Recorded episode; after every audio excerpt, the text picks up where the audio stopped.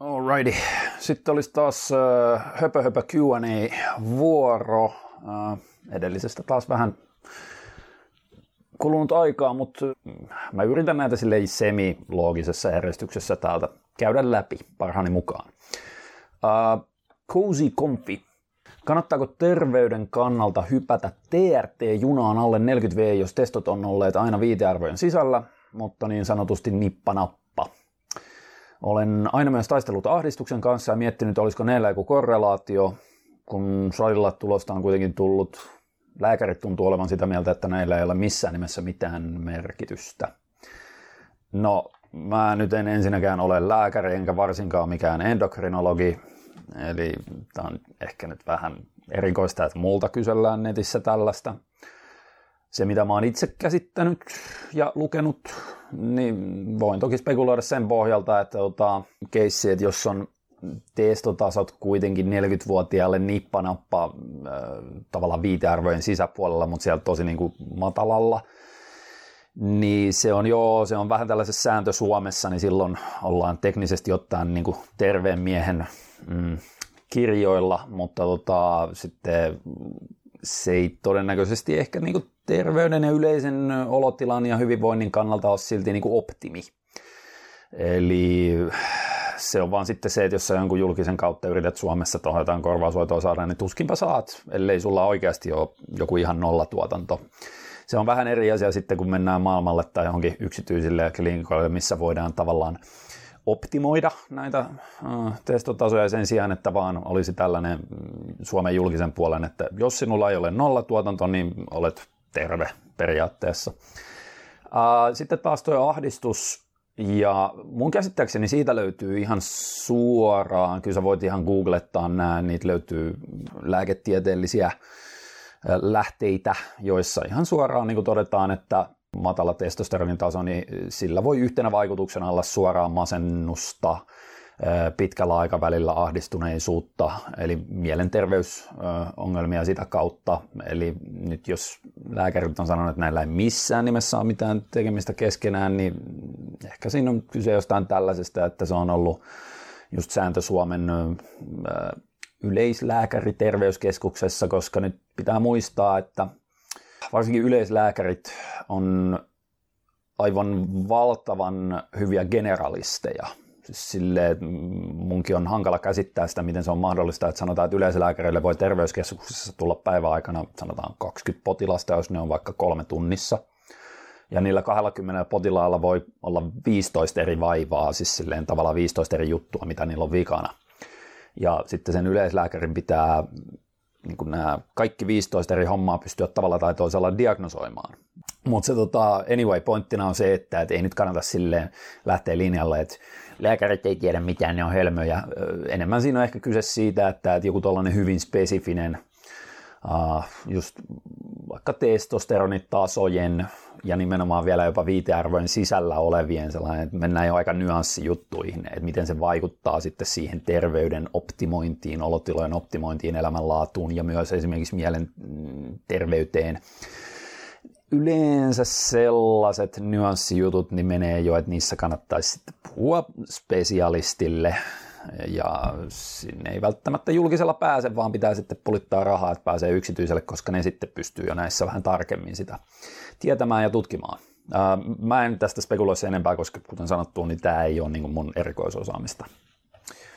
Homa Snager kysynyt pari kysymystä liittyen treenikohtaiseen volyymiin eli sarjamäärään, joka kohdistuu tietylle lihasryhmälle. 1. Jos oletetaan, että kyseessä ei ole aloittelija ja tehdyt sarjat ovat tiukkoja, onko mielestäsi olemassa joku alaraja sarjamäärälle, jonka täytyy ylittyä, jotta yksittäisestä treenistä saataisiin ylipäätään minkäänlainen kasvuärsyke lihakselle, niin, eli periaatteessa tällainen treenikohtainen MEV? Mietin tätä korkean frekvenssin treenaamisen kannalta, missä sarjamäärä on pilkottu. Pitkin treenikiertoa ja lihasryhmälle saattaa tulla kerralla treenissä esimerkiksi ainoastaan 2-4 sarjaa. No, tällaisessa keississä ei mitään ongelmaa. Se on enemmän silleen, että jos se olisi puolikas sarja per treeni, niin silloin se ehkä niin kuin se saattaisi jopa alittua se treenikohtainen MEV, mutta nyt pitää muistaa se, että ensinnäkin se viikkokohtainen MEV, se on se oikeastaan kehityksen määrittävä MEV. Et kunhan se viikkokohtainen riittävä treeni, ärsyke-treenivolyymi ylittyy, niin sitten se, että miten se on jaoteltu siellä viikon aikana, miten moneen palaseen ja sitä rattaa, niin se on jo hyvin, hyvin vähäpätösempää, ellei jopa melko merkityksetöntä. Kunhan se ei ole just silleen, että no mä käyn aamulla tekemässä 12 kympin maksimipainolla ja sitten keskellä päivää toiset 12 ja silleen, että se olisi jotain ihan käsittämätöntä, että eihän kukaan tee tälleen. Eli esimerkiksi tässä keississä just, että jos siellä ainakin tehdään pari sarjaa per lihasryhmä per treeni ja sitten oletetaan, että se viikkokohtainen lihasryhmäkohtainen MEV ylittyy, kun kaikki nämä viikon aikana tehtävät sarjat lasketaan yhteen, niin good to go, ei tarvitse murehtia mitään sen pidemmälle. Onko kyseessä liian yksilökohtainen asia, joka riippuu varmasti liikkeistäkin, sillä esimerkiksi raskaan moninivelliikkeen antama kasvuärsyke on suurempi kuin eristävän liikkeen, niin ei pysty antamaan mitään yleisen tason suositusta. Ei missään nimessä pysty antaa mitään, että no rintalihaksille kannattaa tehdä 11 sarjaa viikossa, kun sehän se on yksilöllinen se MEV, se on lihasryhmäkohtainen. Sitten se riippuu todella paljon nimenomaan just siitä liikkeiden valinnasta. Se on ihan eri asia, jos sä teet jotain niin kuin kunnon syvällä venytyksellä tehtäviä ja vielä ehkä sanotaan alle 10 toiston sarjoja, tiukkoja sellaisia jossain käsipainopenkis versus, että sä supistelet jotain pekdekkiä 20 toiston sarjoja just vaan siellä lähellä niin kuin lyhyellä lihaspituudella, niin ei nyt pysty mitenkään vertaamaan keskenään. Ja sitten vielä se, että vaikka sulla olisi kaikki muut tekijät vakioituna, niin se MEVhän muuttuu jopa saman syklin aikana pikkasen. Et kun sä kevyen viikon deloadin aikana sä sensitisoit kroppaa, niin sitten kevyen viikon jälkeen sä saat ihan saman niin kuin se MEV on matalammalla, eli sä saat hyvän käyn kasvuärsykeyksikön siitä ekalla viikolla, vaikka sä tekisit aika montakin toistoa, jättäisit varastoon ja tekisit vähemmän sarjoja, mutta sitten siinä tapahtuu niin kuin lyhyen aikavälin adaptaatiota, että joka viikko sun pitää vähän jollain tavalla lisätä sitä ärsykettä, että sä tavallaan pysyt mukana siinä sun MEVn lyhyen aikavälin nousussa. Ja sitten kun se alkaa nousta riittävän lähelle sun MRVtä, niin sitten onkin yllätys aika taas keventää ja sitten tämä sama ruljanssi lähtee pyörimään uudelleen. Entä maksimisarjamäärä lihasryhmälle per treeni, eli nyt periaatteessa treenikohtainen MRV, minkä jälkeen lisäsarjoista ei luultavasti enää saa käytännössä mitään kasvuärsykettä, olettaen, että palautumisella ei ole mitään väliä. Niin olettaen, että niin, eli nyt vedetään niin kuin raja siihen, että tässä ei vielä törmätä MRV:hen, mutta että tehdään niin paljon siitä viikkovolyymista yhdellä kertaa, että missä kohtaa siitä tulee tällaista roskavolyymia. Tämäkin tietysti varmasti riippuu yksilökohtaisesta vasteesta treeniin, irtiottokyvystä liikkeistä yms. Joskus näkee esim. Isojen bodareiden tekevää tai älyvapaita treenejä, jossa yksittäinen lihasryhmä tapetaan totaalisesti tehden sille 15 plus sarjaa ja viimeisessä liikkeessä ei pystytä esim. Kyykkäämään edes kehonpainolla. No itse asiassa kehonpainohan on aika raskas silleen, että jos sä kyykkäät kehonpainolla, niin se on noin 75% oikeasti sun kehonpainosta, mitä sä siinä niin kuin etureisillä nostat. Et se on vähän huono esimerkki, että kyllä sillä vielä jonkin asti, varsinkin jos se on niin kuin hapotetussa uupuneessa tilassa, niin mä en laski sitä ehkä vielä roskavolyymiksi, mutta sitten jos tehdään joku hullu pudotussarja jossain penkissä ja viimeisenä tehdään tyyliin 30 kilolla penkki, jos on aloitettu 130, niin sitten se on kyllä joo. Et silloin ollaan menty niin minimaalisiin kuormiin, että mitä sä saat enää siitä viimeisestä 30 kilosta. Joo, metaboliittihapotusta ja lisää pumppia, mutta se tavallaan se lisätoistojen hyöty alkaa olla jo aika minimaalinen. Ovatko nämä viimeiset sarjat tässä tapauksessa enää millään tasolla kehittäviä, kun käytettävät kuormat ovat tippuneet minimaalisiksi? Kyllä lisätyöstä aina jotain, niin että kaikesta treenistä, mitä sä salilla teet, niin siellä on sekä stimulus ja sitten fatigue. Eli siellä on se upside, se mitä sä haluat, eli se stimulus, kasvuärsyke, ja sitten siellä on se downside, eli kaikki niin kuin palautumista rasittavat jutut, fatigue, uupumus, tällainen. Niin sehän menee niin päin, että treenin alkupuolella, jos me vertaillaan niin kuin vaikka yhtä peruskovaa sarjaa sen hetkiseen, niin kuin, että se on aika tiukka sillä hetkellä, niin treeni alussa se SFR on aika suuri. Siis se on, niin kuin, että sä saat tosi hyvän stimuluksen sieltä, totta kai siitä tulee myös fatiguea, mutta se suhde on aika hyvä. Ja sitten taas, kun sä, jos sä hakkaat siellä joku 20 sarjaa sitä samaa lihasta, niin sitten se stimuluspuoli supistuu. Fatigue, se ei ehkä supistu ihan samaa tahtia, että sitten taas se, niin kuin se suhde huononee siellä. Niin sen takia se on just vaan käytännössä silleen, että jos sä huomaat vaikka 10-12 sarjan jälkeen, että okei, nyt tää alkaa olla ihan tällaista bodipumppia ja ei tästä oikein enää saada sellaista, niin kuin, että pumppikin alkaa laskea tavallaan, niin kyllä se on siinä kohtaa, joo, se on niin kuin kuolleen, siinä hakataan kuollutta hevosta, kuollutta lihasta, että se olisi paljon parempi sille omalle ajankäytölle sitten vaan lopettaa sen lihaksen treenaaminen, treenataan jotain toista lihasta, tai sitten niin kuin joka tapauksessa sen kyseisen lihaksen kohdalta, niin tehdään ne jälkimmäiset 10 sarjaa levänneenä, hyvin syöneenä, niin muutaman päivän päästä niin kuin viikon tokassa sessiossa, joku tällainen. Tämäkin on sellainen, että tästä löytyy näitä niin kuin viikkoa, niin kuin volyymi kautta frekvenssi, meta-analyysejä, että jos saadaan, vaikka sillä ihan bro-splitti-tyylillä, että se on yksi lihasryhmäkohtainen treeni kerta viikossa ja sitten sitä leputetaan 6 päivää, niin jos sillä ollaan saatu vastaava ihan absoluuttinen rasitusvolyymi, eli kuormat kertaa toistot kertaa sarjat.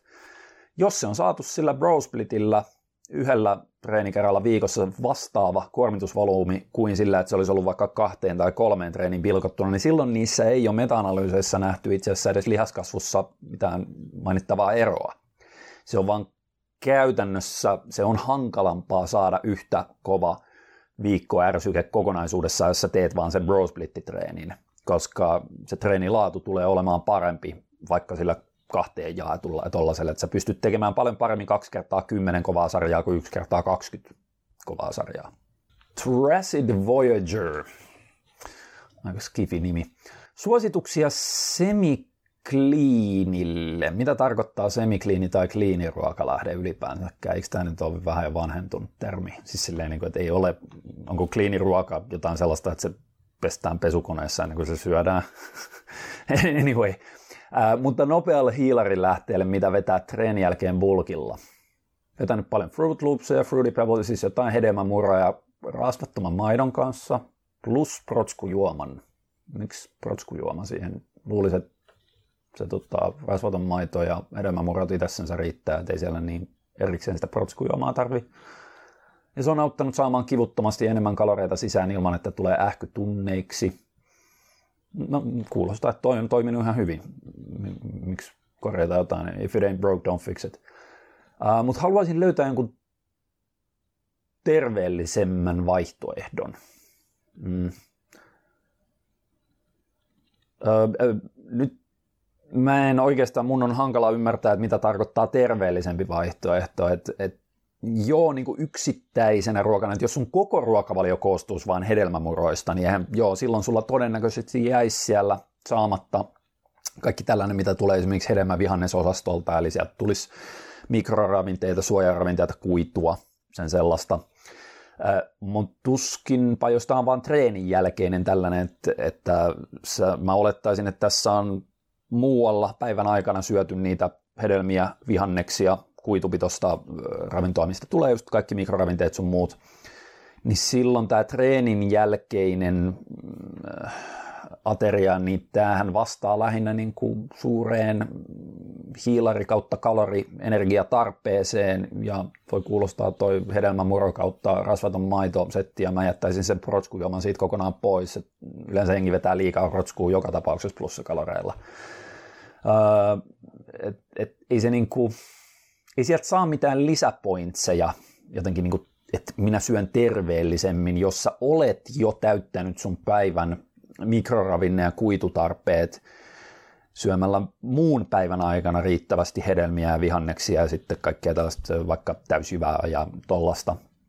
Että sitten, että jos sulla on sen jälkeen vaan ylimääräinen kaloreiden tarve, niin sen voi kyllä ottaa ihan tollasesta niin kuin NS-hötöstä ilman, että se jotenkin terveys siitä kärsii.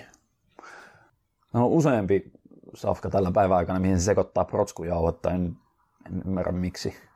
Kuulostaisi, että tuolta tulisi ihan heittämällä riittävästi protskua ihan perusruuasta, varsinkin kun on plussakaloreilla. Tarvitsisin jotain, mikä nopeasti treenin jälkeen spaikkaa insuliinia, kuljettaa hiilareita ja protskua lihaksille ja menee mahdollisimman nopeasti kehon läpi. Okei, no näistä sanamuodoista, että spaikkaa insuliinia ja kuljettaa paljon lihaksoluihin. Tämä ehkä viestii siitä, että tässä on kuunneltu jotain tällaisia vähän vanhentuneita bro science-väittämiä, koska se treenin jälkeen NS-tarve spaikata insuliini tai niin kuin, että saadaan tosi nopeasti, että vedetään suurin piirtein peptoproota ja klusteridextriiniä kiinteän ruoan sijaan vielä niin kuin palkkarinkin jälkeen. Se äärimmäisen nopea vaikutteinen ja nopeasti imeytyvä tällainen post-workout-ateria, sillä on niin kuin merkitystä ainoastaan, jos sä treenaat useammin kuin yhden kerran päivässä. Eli et jos sä tekisit niin kuin double splitillä, että sä treenaat aamupäivällä yhden kerran ja sitten sulla muutaman tunnin päästä on uusi treeni ja pahimmillaan ehkä niin kuin samoja lihasryhmiä. Et siinä välissä pitäisi saada nopeasti täytettyä jopa glykogeenivarastoja samoihin lihaksiin jo silloin.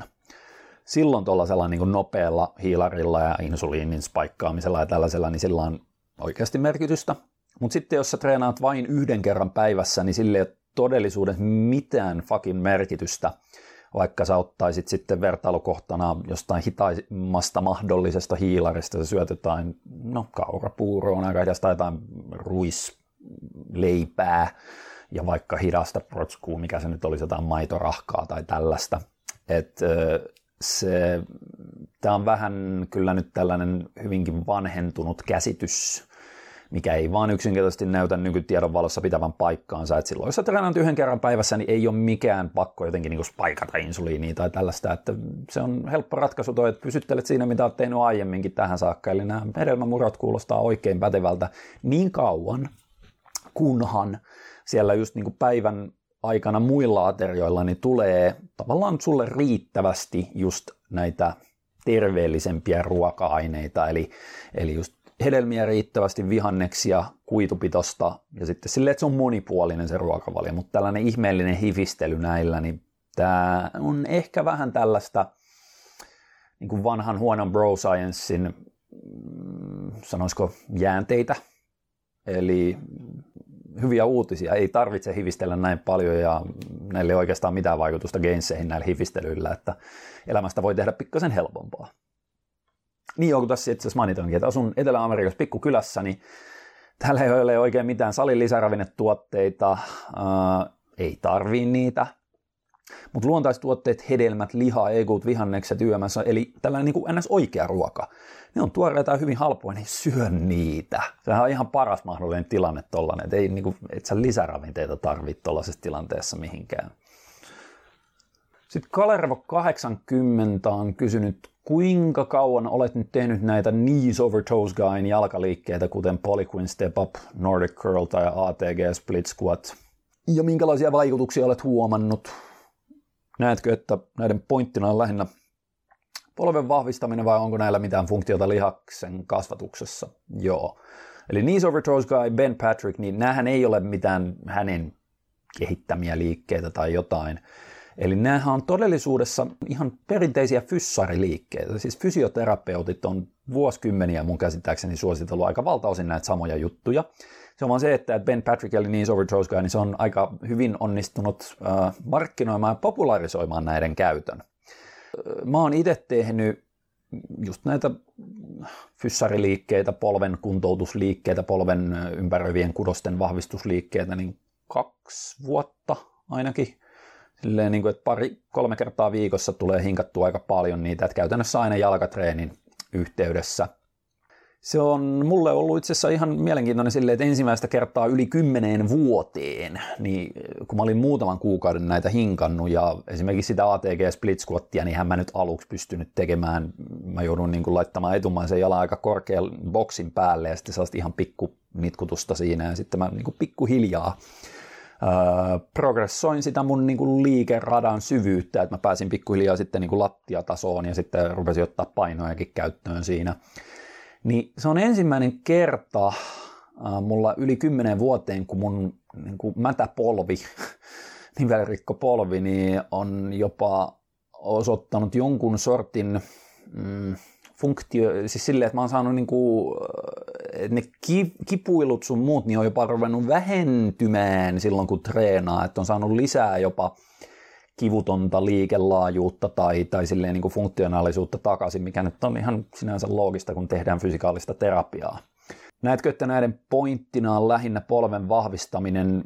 Joo, siis nämä on ihan ensisijaisestihan, nämä on just sitä, että yritetään tällaisella graded exposure, eli aloitetaan aina niin kuin yksilölle itsellensä sopivasta, sellaisesta semikivuttomasta lähtötasosta, ja ne niin kuin liikelaajuudet, liikeradan syvyydet ja sitten kuormitus ja kaikki tollainen, niin se pitää niin kuin olla joku entry pointti siihen, pitää olla sellainen aloituspiste, mistä sä pääset liikkeelle ilman, että se aiheuttaa sulle niin kuin takapakkia tai pahaa kipua tai tolleen. Että se saa olla niin kuin maksimissaan ehkä joku 1 tai 2 kipua niin kuin 1 ja 10 välisellä asteikolla.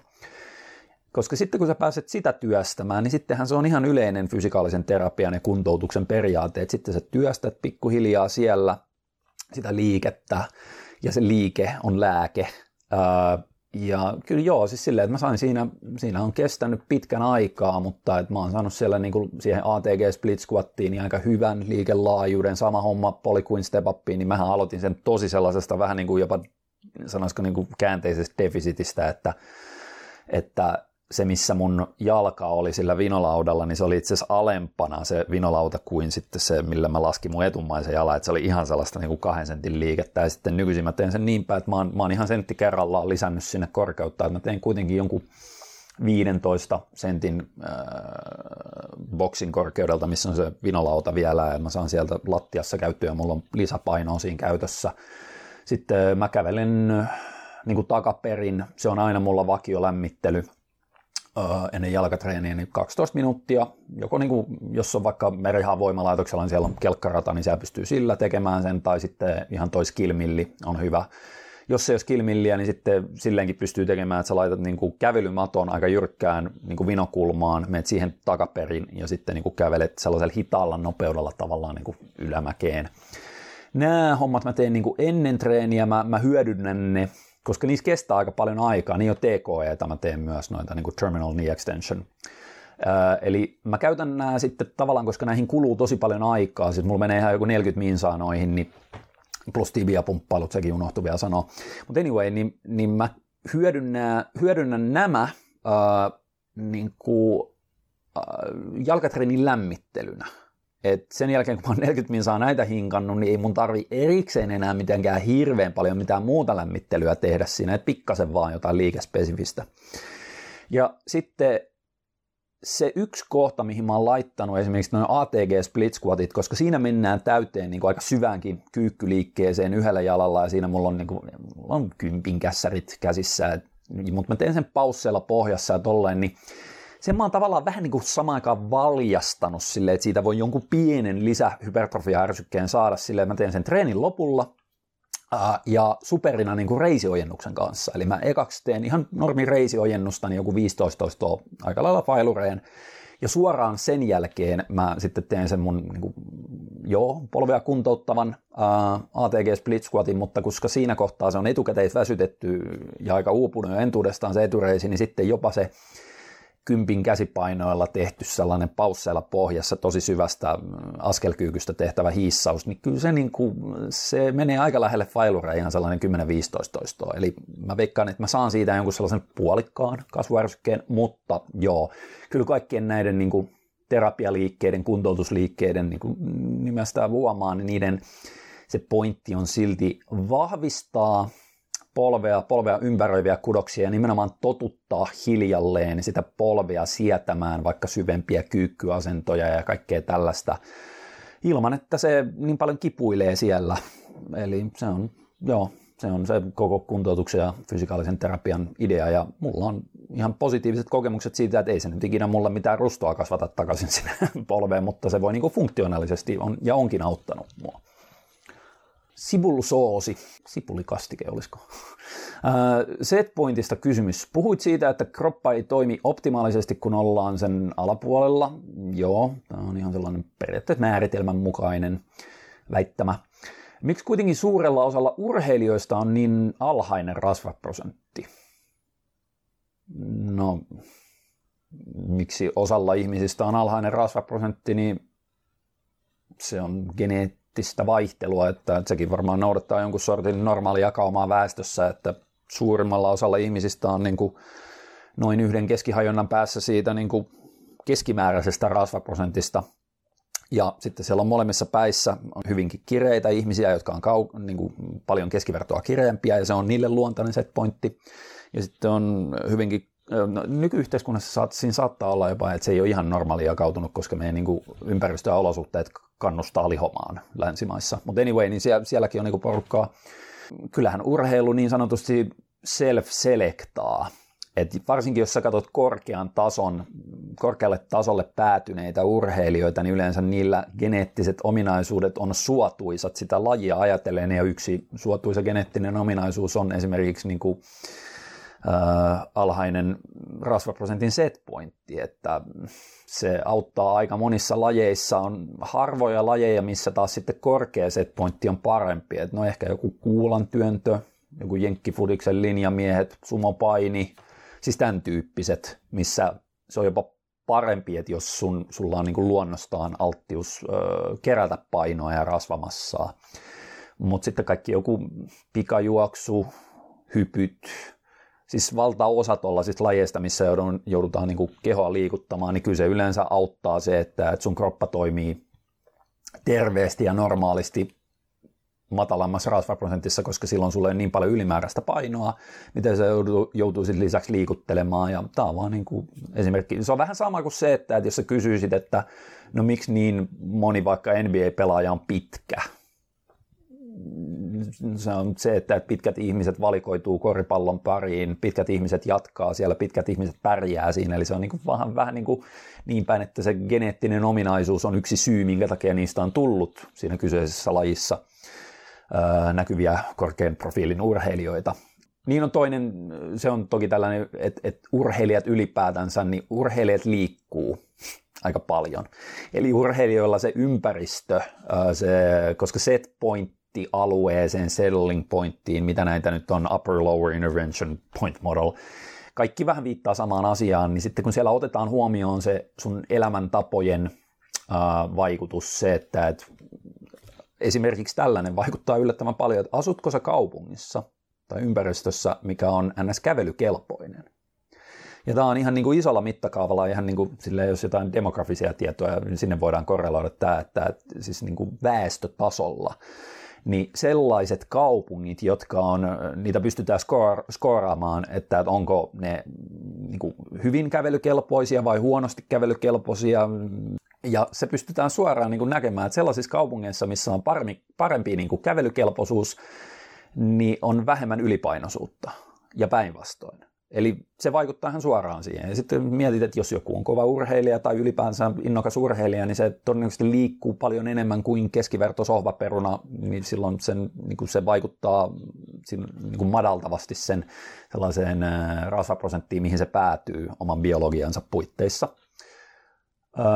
Tässä oli toinen kysyri, että jos ihminen on ollut joskus pitkään lihava, esim. Koko nuoruutensa, täten setpoint on korkeampi, eikö hänen urheiluuransa monessa lajissa olisi tuhoon tuomittu terveyden osalta, jos se vaatisi kautta johtaisi vartalon pieneen rasvaprosenttiin? Joo, kyllä. Tämä on kylmä fakta. Eli no, mietitään, että joku on vaikka ollut just koko nuoruutensa ylipainoinen ja sitten silloin setpointti noussut silleen, että sen on hankalaa päästä ylipäätänsä vaikka miehen alle 25% rasvoihin, niin ei se nyt ole kauhean niin kuin todennäköistä, että siitä tulisi joku balettitanssija tai, no se on huono esimerkki ehkä tälleen, mutta siis joku sellainen, mikä vaatisi hyvin matalaa rasvaprosenttia ympäri vuoden.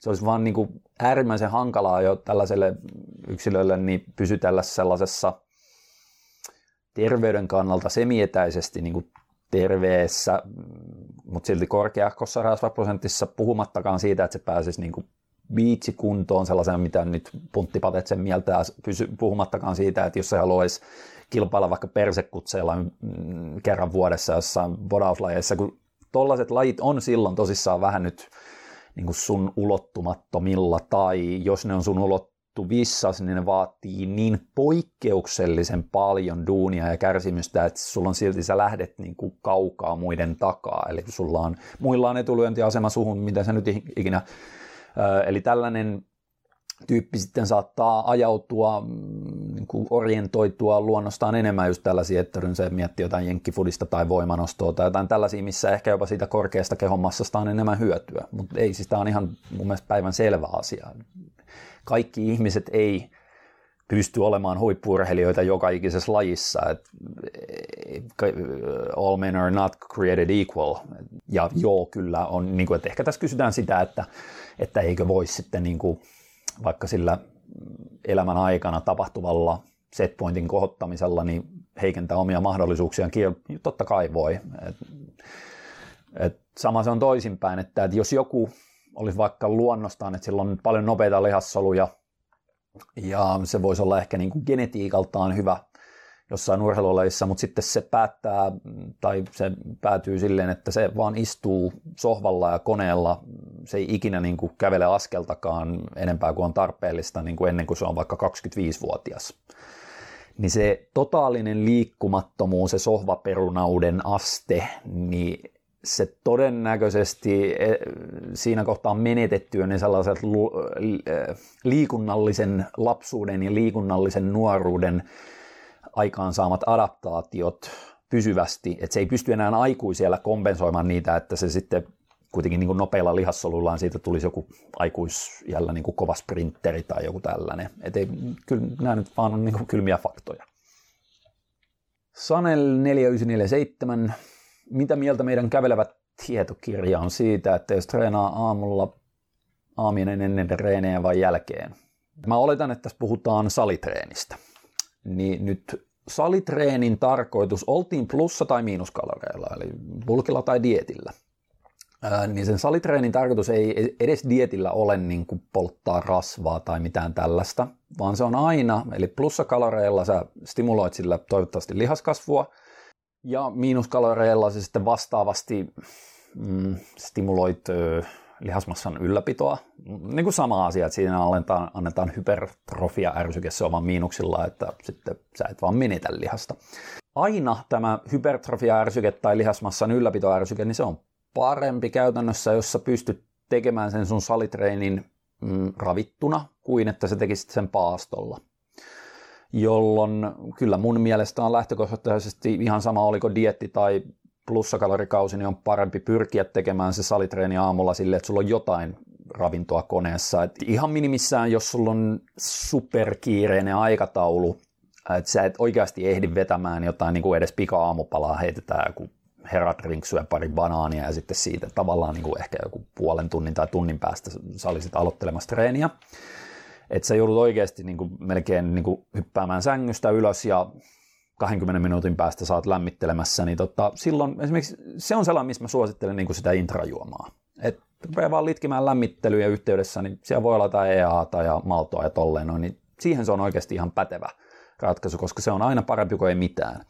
Mutta jos on mahdollista, niin kyllä mieluummin sitten vielä joku niin kuin pieni pika-aamupala ennen sitä treeniä, että se paastolla treenaaminen, ei sekään mikään, siis kyllähän moni treenaa paastolla, en mä sitä väitä, etteikö siitä niin kuin tulosta saisi, mutta no niin kuin lähtökohtaisesti, jos on mahdollista treenata ei-paastolla, niin kyllä se on niin kuin siihen salitreenin tavoitteeseen nähden niin fiksumpi ja perustellumpi ratkaisu. Liikunnan mies. Olet usein maininnut adaptiivisesta aineenvaihdunnastasi ja että olet joutunut diettaamaan todella alhaisilla kaloreilla. Joo. Niin onko kohdallasi jouduttu puskemaan NS-säästöliekin läpi pudottamalla kaloreita aineenvaihdunnan adaptaatiosta huolimatta? Vai oletko aina pyrkinyt aina ohittamaan tuon tilan diet breakillä ja tankkauksilla? Siis tässä on nyt väärä oletus. Eli diet breakit tai tankkaukset ja tällaiset, ei ne mitenkään ohita sitä tilaa. Että ne Niillä annetaan vaan pikkasen hengähdystä, palautumista aineenvaihdunnalle ja muutenkin keholle. Sanotaan, että sä vedät sen diet break viikon niin kuin kovan kisadietin jossain puolivälissä tai loppukolmanneksi. Et sulla on saata aikatauluttanut, että okei, nyt mä oon yhden viikon silleen, että mä oon poissa miinuksilta ja se on diet break. Niin joo, se antaa sulle mahdollisuuden, itse asiassa siinä on isompina hyötyinä on se, että se antaa sulle mahdollisuuden syödä monipuolisemmin ja ravinteikkaampaa ruokaa, koska sitten kun oikeasti vedetään jotain niin kuin ihan heittämällä alle 2000 kalorin ruokavaliolla ja askeleet on yli 10 000 ja sitten treenataan 2 kertaa päivässä ja tolleen ja kuitenkin niin kuin lavapaino oli 90 kiloa. Niin siellä silti syntyy kaikesta monipuoliseen ruokavalioon pyrkimisestä huolimatta, niin siellä ei välttämättä edes saa niin kuin mikroravinteita riittävästi siitä ruuasta. Niin sitten tuollaisella niin kuin diet break viikolla, niin sä voit tavallaan, että sä saat viikon ajan seltään, niin kuin, että sä voit syödä vaikka jonkun hedelmän tai jotain tollastakin lisäksi, että sä saat vähän monipuolisemmin niitä mikroravinteita. Ja sitten toki aineenvaihdunta vähän saa sellaista niin kuin lepoa siitä, että se ei ole koko ajan miinuksilla. Ja sitten koska sä et ole miinuksilla, niin se auttaa sua ihan fyysisesti palautumaan siitä rasituksesta sen viikon aikana paremmin, jolloin se sopii hyvin itse asiassa niin kuin deload-viikolle. Mutta se diet break viikko, niin ei se jotenkin niin kuin nollaa sitä aineenvaihdunnan adaptaatiota, vaan se on se, että sitten kun sä lähdet sen diet break viikon jälkeen uudelleen yrittämään polttaa rasvaa, niin se on käytännössä saman tien maksimiadaptaatio alaspäin ennen kuin se suostuu polttamaan rasvaa.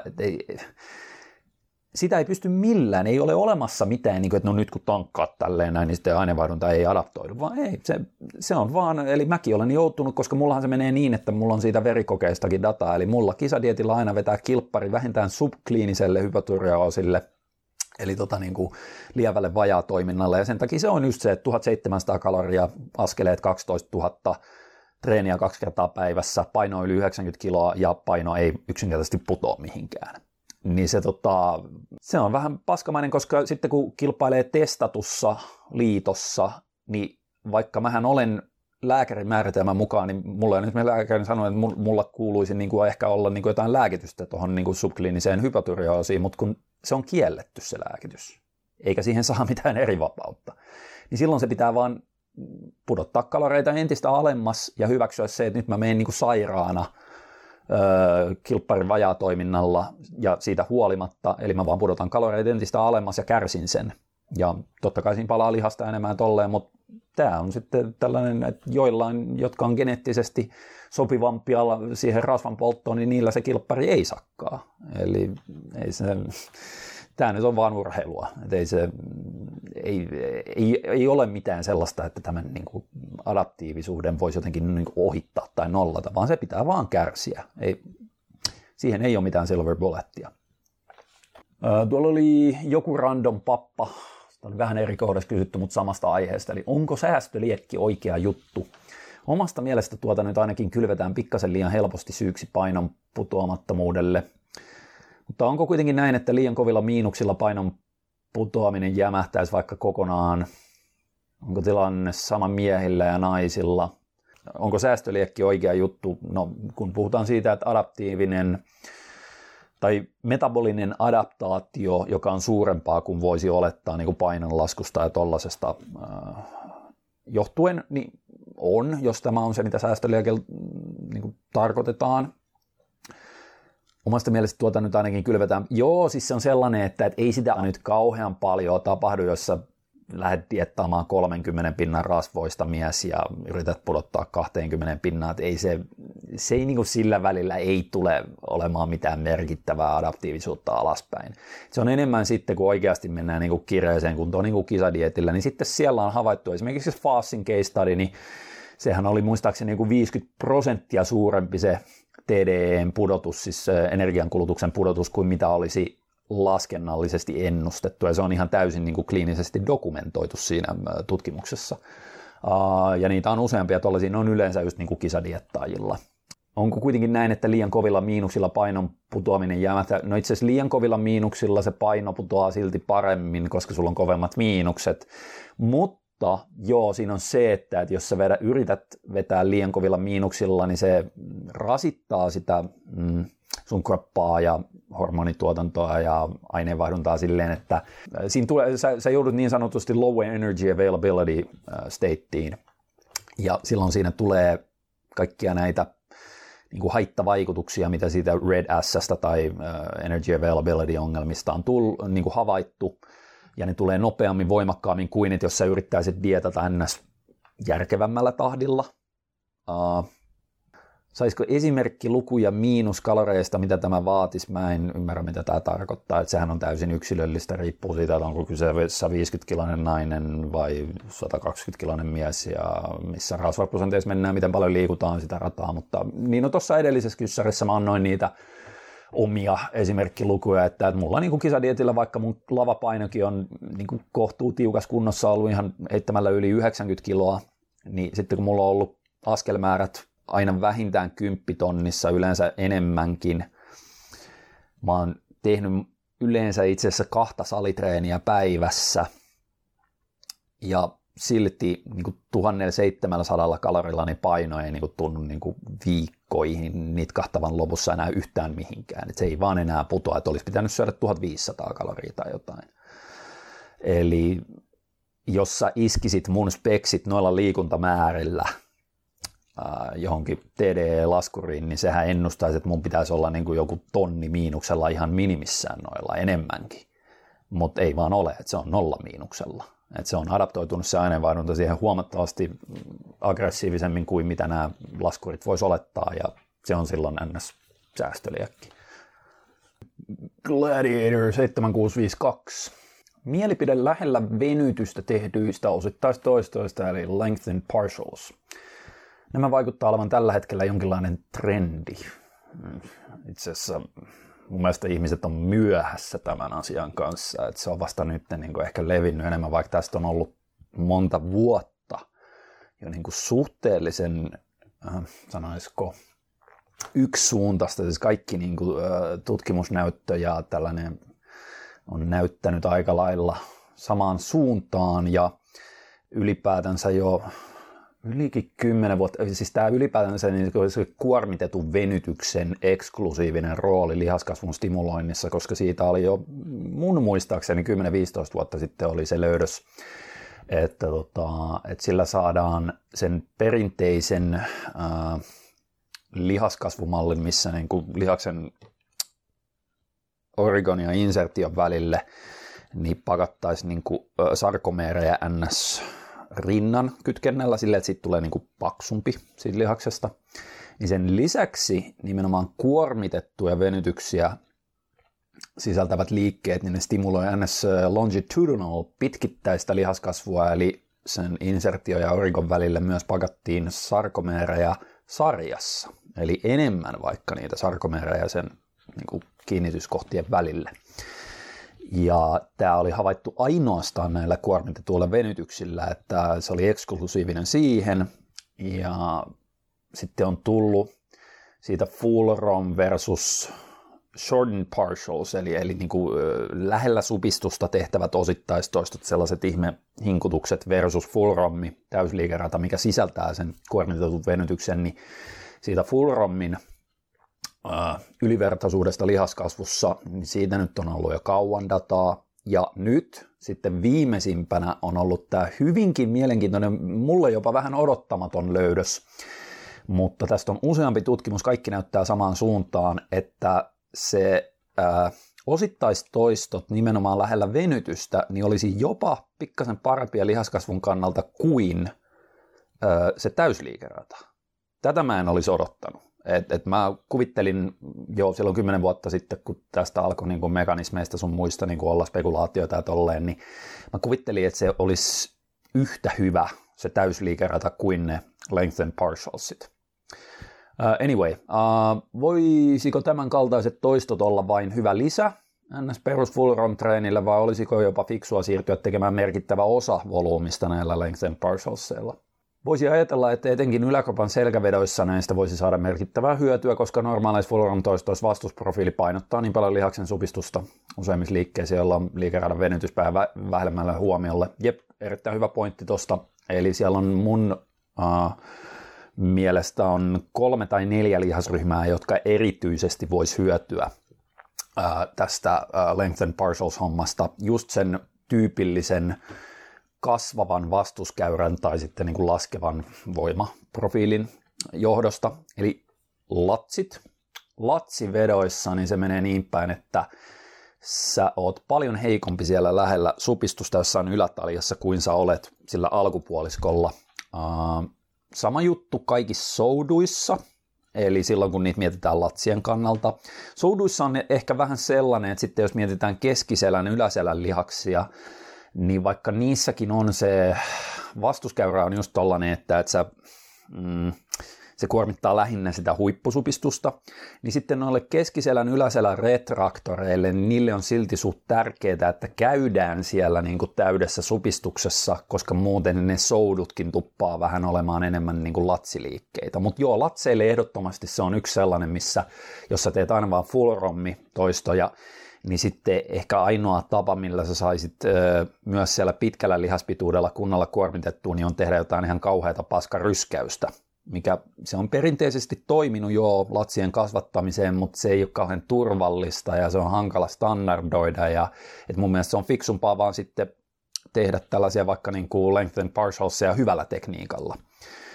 Toinen on olkapäät, varsinkin jos mietitään olkapäille vapailla painoilla vipunostoja, koska niissähän se ala-asennossa ei ole mitään rasitusta ja sitten se tulee vasta tuolla niin kuin puolivälistä tai puolivälin jälkeen miettiä, että se, toi on ehkä se korkein osuus liikeradasta, minne sä pääset siellä. Eli vipunostot, niissä se length and partials on erittäin hyödyllinen, koska jos sä teet taljassa tai koneilla niitä sun vipunostoja, niin sä et melkein koskaan tee deltseille just sitä, niin kuin, sä et kuormita sitä pitkää lihaspituutta. Pois lukien jotkut Newmar-viparit, sun muut erikoisvariaatiot. Sitten samaten, jos olkapäälle tehdään soutuja, eli takaolkapäävedot, pystysoudut, niin niissäkin, koska ne on soutuvetoliikkeitä, niin niissä se on paljon raskaampi se huippusupistus kuin se alkupuoliskoliikkeestä. Niin näissä mun mielestä length and partialsit on hyvä. Ja sitten pohkeet. Pohkeillehän mä oon tehnyt jo monta vuotta.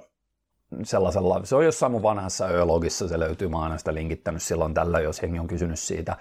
Eli mulla on siinä muovautunut sellainen alapuoliskotekniikka-klusteri härdelli, että mä teen ekaksi 20 toistoa silleen, että ensimmäinen toisto on ylös saakka, mutta selkeä kaikki loput on vaan sitä alapuoliskoa silleen, että mä vielä paussaan siellä pohjassa, että se ei mene niin kuin akilisenteellä sen elastisella energialla nitkuttamiseksi. Ja sitten kun se on se 20 toistoa tehty melkein failureen, niin sitten mä teen 5 kertaa 7 klusteria sillä samalla periaatteella, että jokaisen klusterin ekatoista on ylös saakka, mutta luvut on siellä niin kuin paussilla pohjassa, niin vaan puoliväli alapuoliskoja.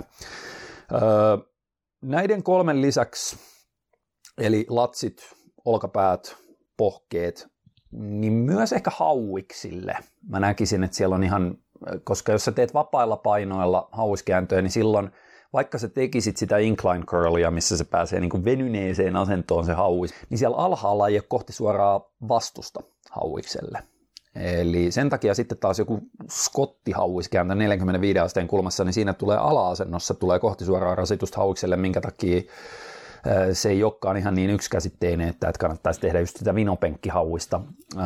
Jos olisi joku sellainen, niin kuin ehkä taljassa voi tehdä yksi käsi kerrallaan sitä.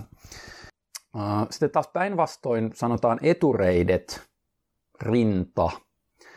Jos sä mietit mitä tahansa tällaisia kyykkyliikkeitä, jalkaprässejä, rinnalle punnerusliikkeet, niin nehän on lähtökohtaisestikin, ne kuormittaa lähinnä sitä pohja-asentoa. Et sitten kun sieltä pohjasta tullaan ylös, niinhän se ylhäällä ollaan nivelkannatuksessa.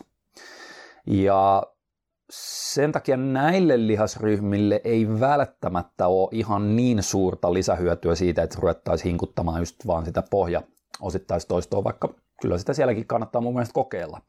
Mutta enemmän joo näkisin, että on ne 3-4 lihasta, mitkä spesifisesti hyötyy siitä, että jätetään se lyhyen lihaspituuden, se huippusupistuksen osuus pois ihan tietoisesti, jos se on siinä liikkeessä kuitenkin se tavallaan se raskain osuus, hankalin osuus.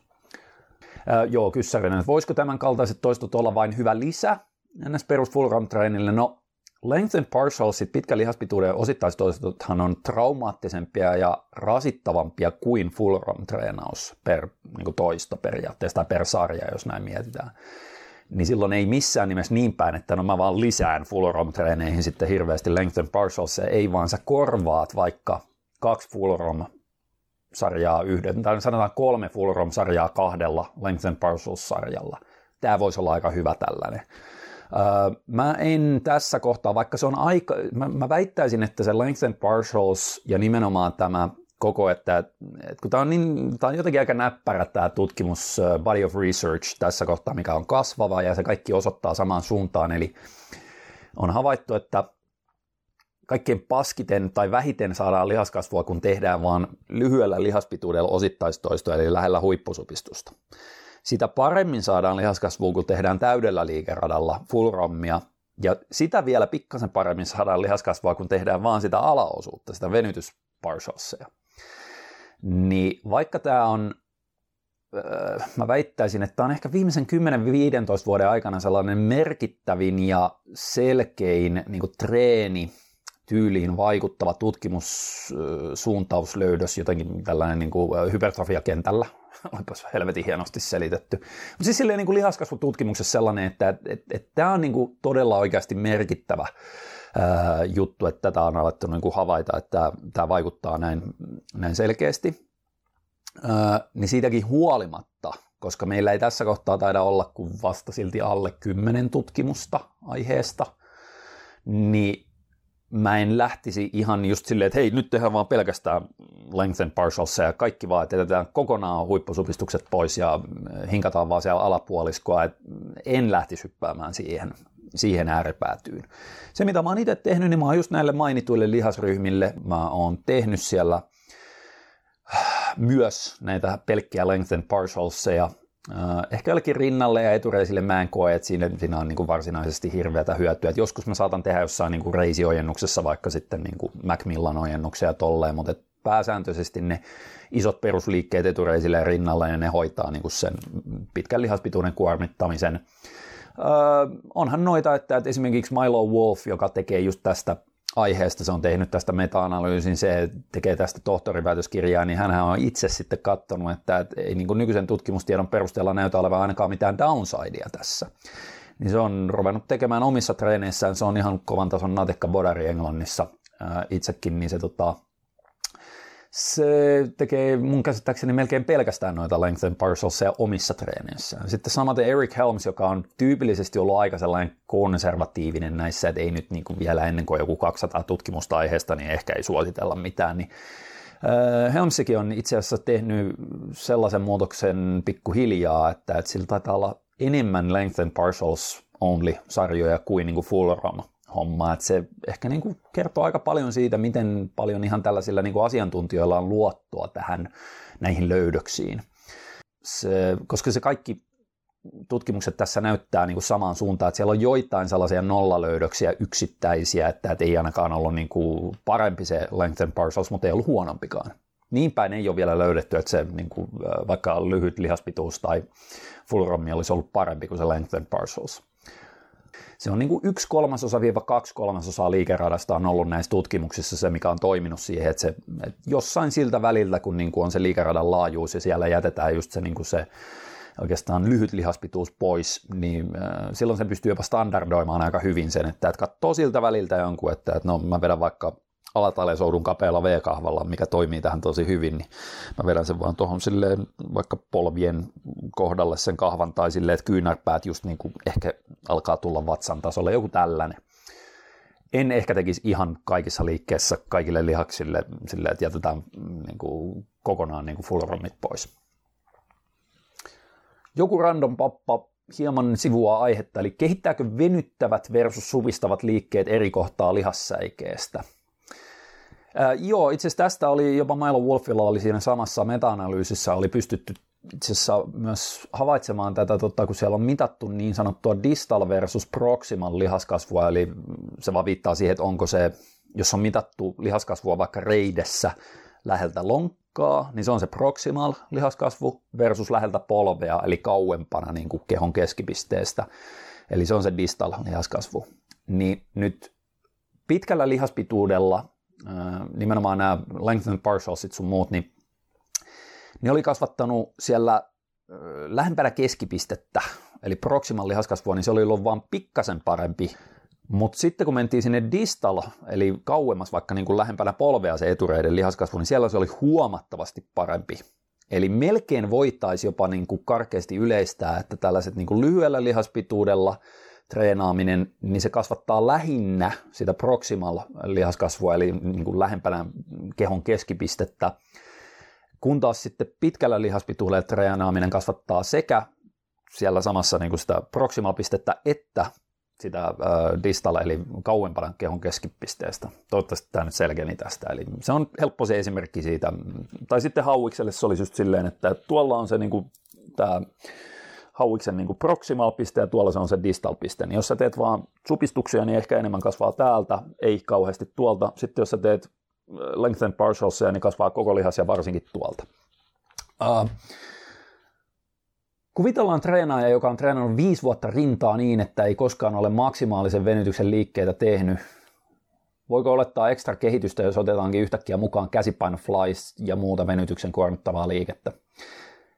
Kuten mainittua, niin se rinta on itse asiassa tässä vähän ehkä huono esimerkki näistä, koska jo peruspenkkipunnerus, varsinkin jos sen tekee käsipainolla, että siinä pääsee vielä niin itsellensä vähän parempaan venytykseen, niin sehän oikeasti kuormittaa ihan täysin. En mä saa niin itse esimerkiksi tuosta alemmas vedettyä, että mä oon jo ihan täydessä rintalihaksen venytyksessä näissä käsipainopenkin niin kuin ala-asennossa. Ja sitten, jos se on se ala-asento rintalihakselle, että se on täysvenytys, niin sitten taas se rintalihaksen täyssupistus, niin se olisi käytännössä, että mulla menisi niin kuin kädet tolleen vähän ristiin tuossa, että se olisi joku ristikkäistalja silleen, että puristetaan nuo kädet ihan tuosta niin toistensa ohi. Niin jos toi on se rintalihaksen liikelaajuus, niin nyt penkkipunnerus vaikka käsipainoilla, niin sehän nimenomaan jättää sen loppukolmanneksen, sen lyhyen lihaspituuden tekemättä. Eli määritelmän mukaisesti niin kaikki rintapunnerukset, varsinkin käsipainoilla, niin ne on lengthened partialsia jo suoraan. Ja itse asiassa varsinkin niin, koska niissä se on se, että se kuormitus tulee isoimpana tuolla lähellä venytystä, ja sitten kun mennään sinne tuohon NS-loppuluukitukseen, mikä on vastaan oikeastaan 2/3 siitä rintalihaksen liikelaajuudesta sinne kohti täyttä supistusta, niin siellähän me ollaan nivelkannatuksessa, ei siinä enää ole mitään niin kuin vastusta. Niin nyt jos sä vaan lisät sinne jotain flaisseja silleen, niin siitä tuskin näkee mitään mullistavaa lisäkehitystä, koska sä oot todennäköisesti tehnyt niitä ihan perusraskaita rintapunneruksia jo aiemminkin. Eli tollasille lihakselle sama juttu just etureidet, että jos sä teet kyykyn syvältä, häkkikyykyn ihan sama, niin kyllä sä oot silloin kuormittanut etureisiä pitkällä lihaspituudella, kohti suoraan vastus niin kuin etureisille kaikissa kyykky- ja jalkapäässä liikkeessä, niin sehän loppuu, sille, ei se enää siinä loppu niin kuin kolmanneksella, ei siinä ole silleen, niin kuin, että sehän on ihan viheltelyä. Niin niitäkin voi mieltää periaatteessa, että ne on vähän niin kuin lengthened partialsia jo itsessänsä. Niin ja hei, tässä on sellainen hauskuus, että sitten jos yhdistää tämän proximal versus distal lihaskasvu niin kuin tiedon tähän, että ylipäätänsä pitkällä lihaspituudella treenaaminen kasvattaa nimenomaan distaalisesti enemmän, niin että se oikeastaan bodausmielessä, niin kaikkein parastahan on saada oikeastaan kaikille muille lihaksille nimenomaan sitä distal lihaskasvua niin kuin kauempana. Että sä haluat mieluummin etureidet, missä se niin kuin just lähellä polvea, niin se on niin kuin paksu. Eli se sellainen porkkanamallinen reisi, että se on ylhäältä paksu ja kapenee alaspäin, niin ei se ole niin kuin hirveän hyvän näköinen bodaus mielessä. Ja sama homma käsissä ja tollasissa, että se on parempi, että se niin kuin huippu nousee tonne, jos se olisi mahdollista noin isosti saada, että se on tuolla kauempana niin kuin olkapäästä. Ja oikeastaan kaikki lihakset melkein tuntuu olevan tolleen, mutta esimerkiksi just keskiselkä, yläselkä, niin ja tähän voi vielä yhdistää itse asiassa sen, että nämä proximal versus distal lihakset, siis jos puhutaan vaan enemmän niin kuin yksittäisistä lihaksista, eikä saman lihaksen proximal versus distal päästä, toivottavasti jengi pysyy nyt niin kuin näissä termeissä kärryllä, mutta proksimaalinen lihas olisi just joku torsoa lähellä oleva niin kuin rintalihakset tai selkä tai tollainen, ja sitten distaalinen lihas olisi joku forkku ja pohkeet tai jotain tälleen. Niin sellainenkin on, että niin kuin mitä isompia painoja käytetään, mitä lyhyempiä sarjoja, silleen, että joudutaan niin kuin tekemään raskaita toistoja, niin keholla on tendenssinä ihan luonnollisesti käyttää raskaammilla painoilla ensisijaisesti näitä proksimaalisia lihaksia, koska ne on yleensä vahvempia. Ja ne on mekaanisesti vahvempia. Että se mieluummin, että jos sä niin kuin ryskäytät jonkun hirveän kulmasoudun, niin ei se sitä niin kuin hauiksilla sieltä hirveän helpolla vedä, vaan sä asettelet itseäsi asentoon, missä se tulee just epäkkäillä ja keskiselällä ja kaikella tollasella.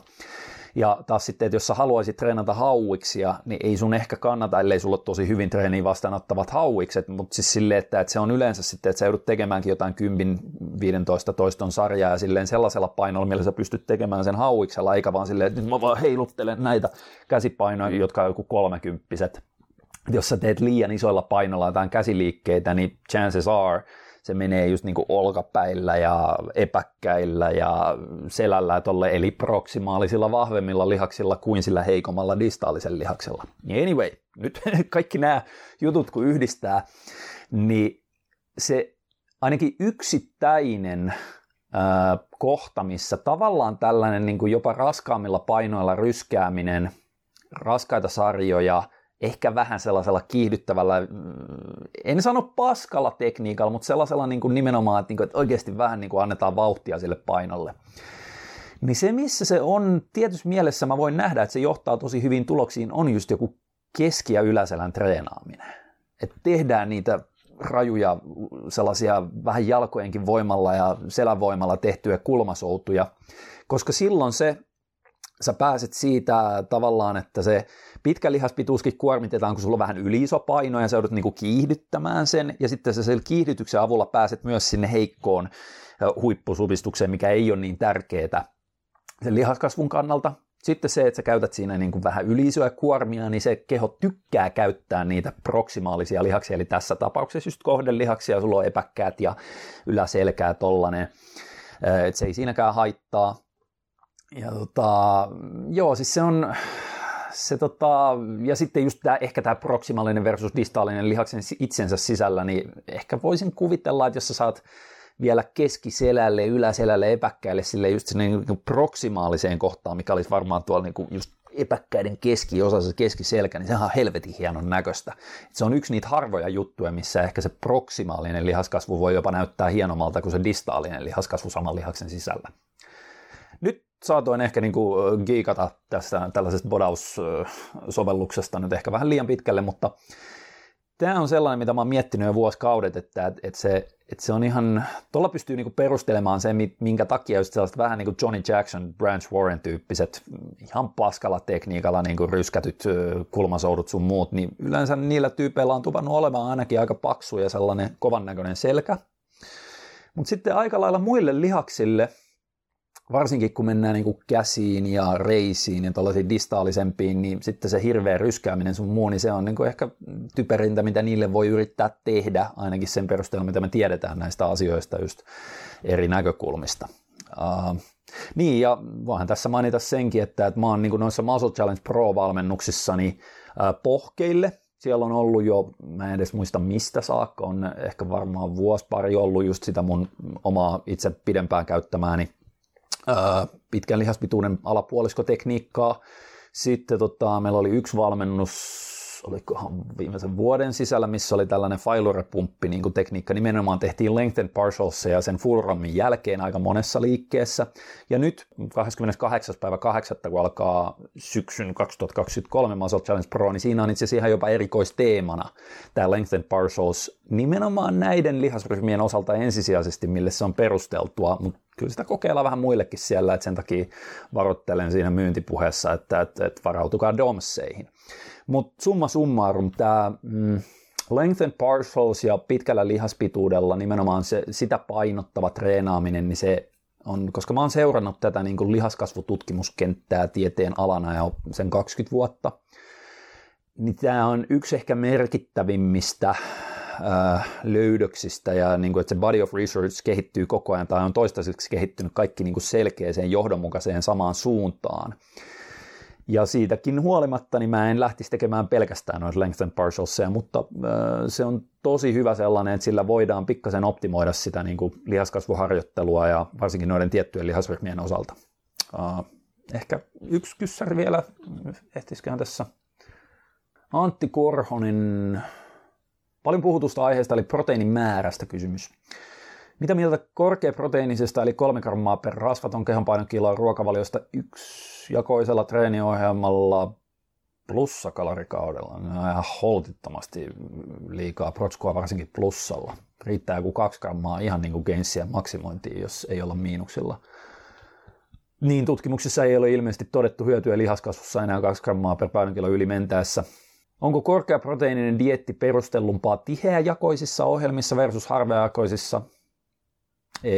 Ei käytännössä. Eli mä ymmärrän ehkä tässä sen mekanistisen oletuksen, että jos treenataan tihemmällä frekvenssillä, niin joo, silloin stimuloidaan proteiinisynteesiä lihaksissa useammin, mutta sitten se taas menee niin päin, että sunhan niin viikkovolyymi per lihas ja koko kropan kannalta myös, niin eihän sen pitäisi olla suurempi. Ei se pitäisi olla silleen, että jos sä treenaat 4 kertaa viikossa lihakseen, että sulla on 4 kertaa nelinkertainen volyymi verrattuna vaikka siihen brosplittiin. Et enemmän se on silleen, että sä vaan jaat sen saman volyymin, mikä sulla olisi vaikka 2-jakoisessa, niin jos sä teetkin 4 kertaa viikossa, niin sitten se on niin kuin puolet pienempi volyymi per treenikerta, jolloin kuitenkin sama viikkovolyymi.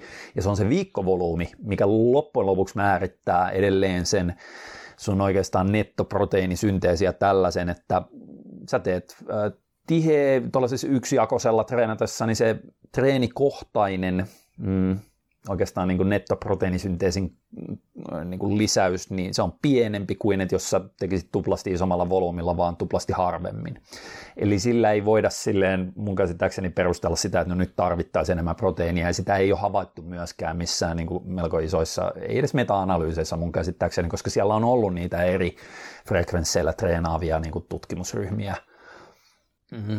Mä ymmärrän sen tämän maalaisjärkeilyn tässä, mutta kun se maalaisjärkeily nyt pohjautuu tähän jo vähän vanhentuneeseen niin kuin mekanistiseen spekulaatioon, että jokainen treenikerta niin on niin kuin proteiinisynteesisykäys ja että sitten niitä proteiinisynteesisykäyksiä niitä pitäisi jotenkin ruokkia enemmän, kun todellisuudessa meillä alkaa olla aika hyvin ihan niin kuin suoraa pitkittäistutkimusdataa siitä, että jos jengi syö 1 gramman per painokilo tai 1,5 grammaa tai 2 grammaa tai 2,5 grammaa, 3 grammaa ja sitten niissä on aika paljon niitä tutkimuksia, että siellä on treenattu niin kuin kerran viikossa tai 2 kertaa tai 3 kertaa viikossa lihasryhmät läpi, niin ei se näyttäisi olevan, että kun ei olla miinuskaloreilla, niin aika harva enää hyötyy mistään kovin paljon yli 2 grammasta protskua per painokilo, että jotain ihan minimaalista hyötyä siitä saattaa vielä pikkasen olla, mutta se, todellisuudessahan se oli se tässä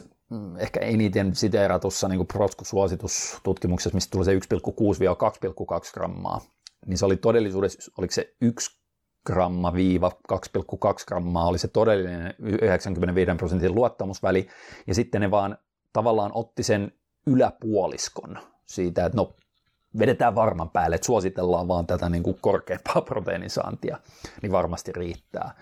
Mutta että jos katsoo niitä niin kuin vastekäyriä siellä, niin jo, kun porukka ei ollut miinuskaloreilla, niin kyllä jo niin kuin alle sillä 1,5 grammalla per painokilo, niin se oli aika tasainen. Niin kuin lisäproteiini siitä ylöspäin, niin ei enää niin kuin lisännyt gainseja merkittävästi.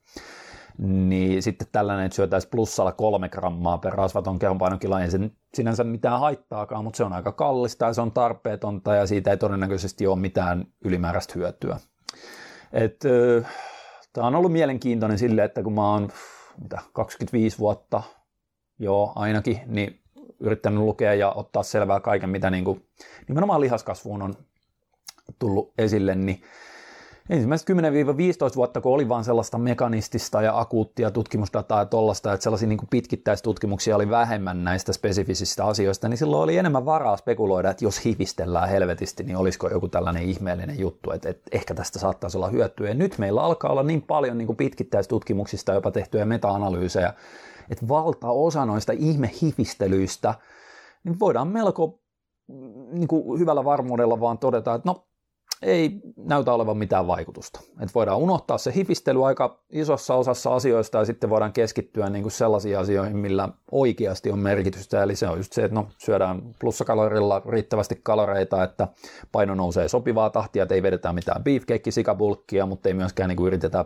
recompata millään superepatehokkaalla, että ollaan plus-minus nollakaloreilla kulutukseen nähden. Syödään riittävästi proteiinia. Ja sekin on matalampi määrä kuin mitä punttipatet kuvittelee. Syödään monipuolisesti, sillä kunhan siellä on muutama ateria päivässä tai silleen, että ei syödä tunnin välein, että ei sekään niin kuin... Siellä on niin moni sellainen ihmehivistely, niin se on vaan osoittautunut täysin tarpeettomaksi, että se on oikeastaan niin kuin helpompaa nykypäivänä olla tällainen niin kuin tuloksekas bodari kuin ehkä 10-15 vuotta sitten, kun ei tarvitse stressata niin monesta tuollaisesta ihmehivistelystä. Mutta sitten ehkä silloin tällöin tulee, että nyt on tosi mielenkiintoista toi, että se length and partials, vaikka ei silläkään mitään niin kuin järisyttäviä lisähyötyjä ole, mutta kyllä se niin kuin näyttää kaikki suuntaa olevan siihen, että jos, niin kuin, jos haluaa lihaskasvua tavoitella, niin kannattaisi nimenomaan treeneissä miettiä, että miten saa jokaiselle lihakselle ainakin kuormitettua hyvin sitä pitkää lihaspituutta, vaikka sitten niillä niin kuin osittaistoistoilla, jos muut keinot ei onnistu. Okei, mä lopetan nyt tähän näin, koska tää on varmaan taas niinku ihan liian pitkä. Ja mielenkiintoisia kyssäreitä. Ja mä yritän näitä hyvin epäsäännöllisen säännöllisesti vai säännöllisen epäsäännöllisesti niin kuitenkin purkaa. Mutta ehkä se on aina kuukauden kahden välein niin kuin maksimissaan.